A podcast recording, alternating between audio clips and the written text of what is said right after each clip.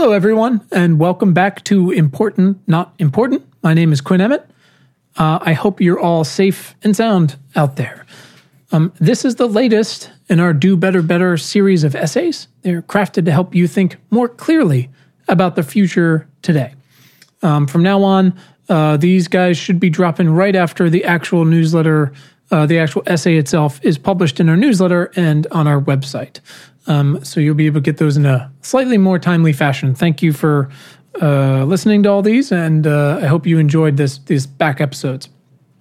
If you are new uh, to our community, these essays uh, complement the audio version of our weekly newsletter that drops on Fridays, read by Brian. And of course, our critically acclaimed conversations with uh, diverse, interdisciplinary humans, scientists, farmers, CEOs, activists, journalists, uh, doctors, you name it, all working on the front lines of the future. Um, if you are new to those, you can go to importantnotimportant.com slash podcast and check out our most popular ones.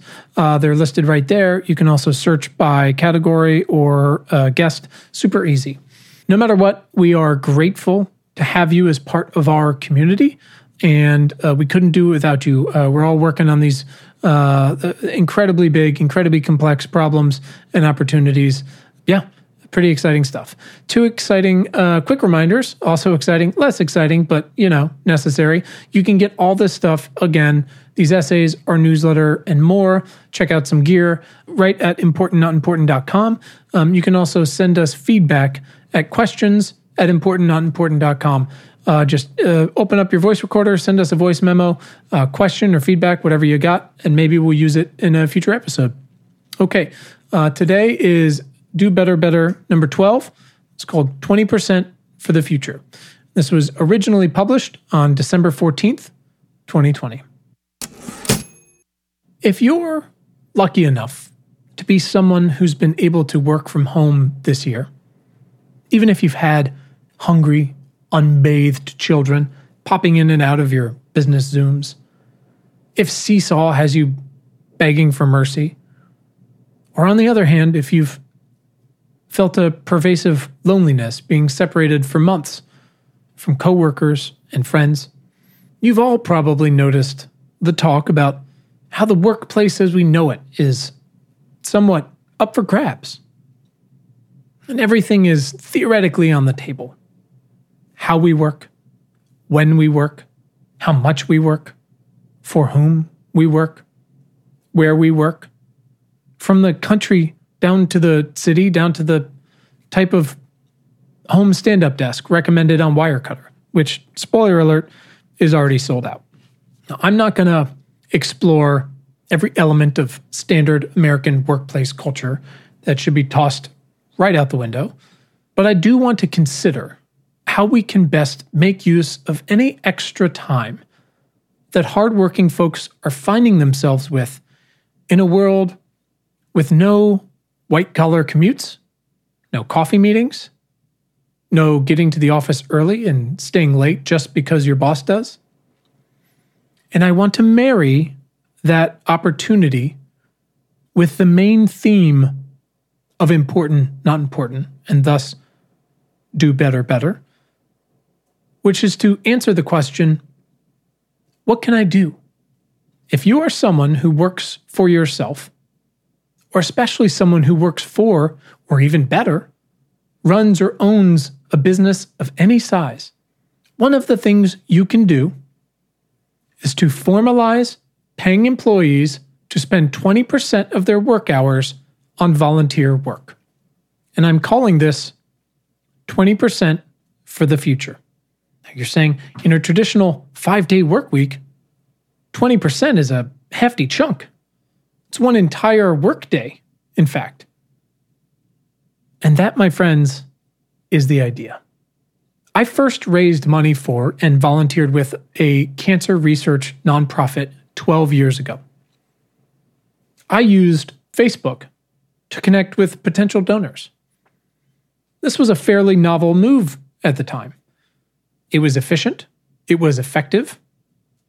Facebook hadn't broken the world yet, and flash forward, and we're being pulled in a million directions every day. Donate here, make calls there, cook or serve meals somewhere else, it's easy to feel overwhelmed. And it's easy to be ineffective with our time and money. But formalizing these hours of giving, setting clear expectations upon hiring,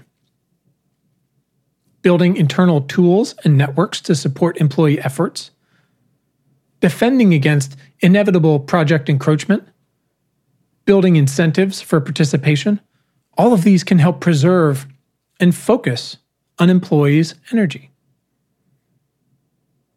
In my conversation with uh, Professor Rebecca Henderson at Harvard, we discussed reimagining capitalism in a time of COVID and the climate crisis, during massive civil and voting rights unrest, and conversely, when a green revolution is upon us, the greatest rebuilding opportunity in history for our economies, for our societies. And it's right there, it's waiting for us to make our first move. Now, reimagining capitalism includes such global endeavors as standardized, mandatory ESG type reporting. But it also means you, the boss, exploring these issues internally on a human by human level. It means not only hiring diverse young people who probably carry enormous student debt, not only hiring newly retrained mid career people, but also instituting a culture of practical empathy. Saying, What do you care about? And how can I help? A radical reinvention of society and how we use our resources requires a radical new commitment to how we utilize our time and workforce. And hiring diverse workers from a huge variety of backgrounds means getting comfortable listening to and learning from perspectives and values you aren't familiar with. Let's revisit the question what can I do? And let's break it down a little further.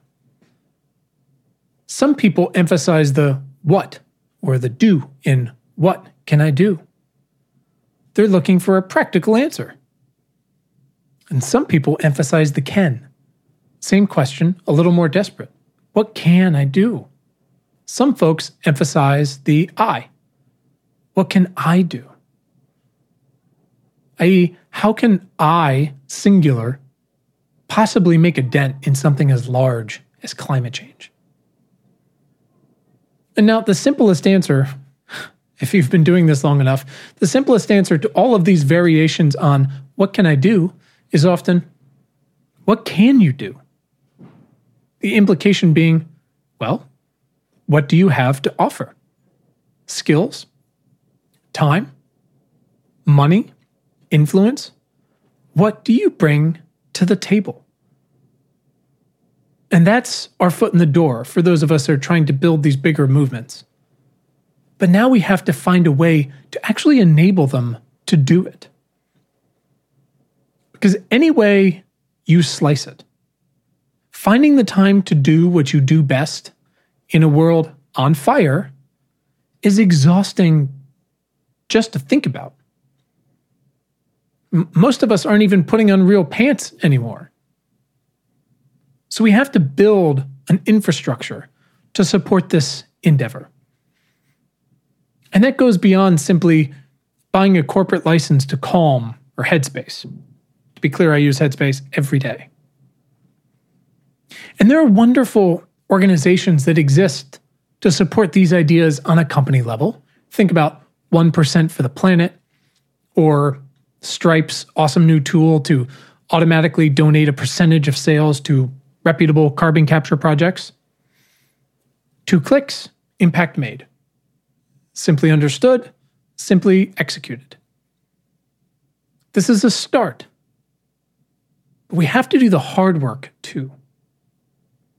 Acknowledging the vast amount of work we have to do as a society means developing not only a mindset of stoicism and philanthropy, but also practical tools to leverage an employee's values and the skills they bring to your workforce every day.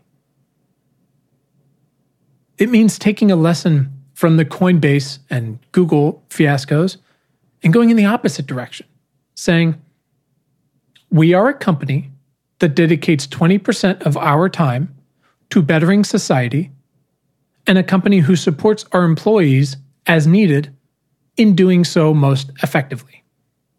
Inquire within. And then the important part actually doing that.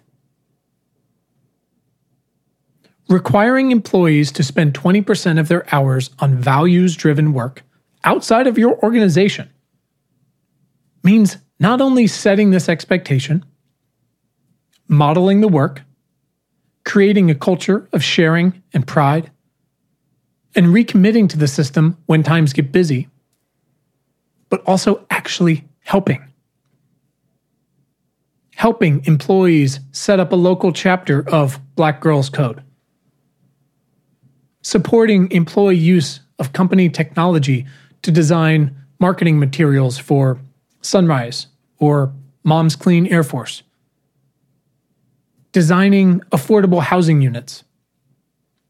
Litigating with the EDF or NRDC. Cooking with World Central Kitchen. Running for part time local office. Building data models for Swing Left or Give Directly. Data for Progress or Alex's Lemonade Stand marching with the Poor People's Campaign, or fundraising and riding with Cycle for Survival,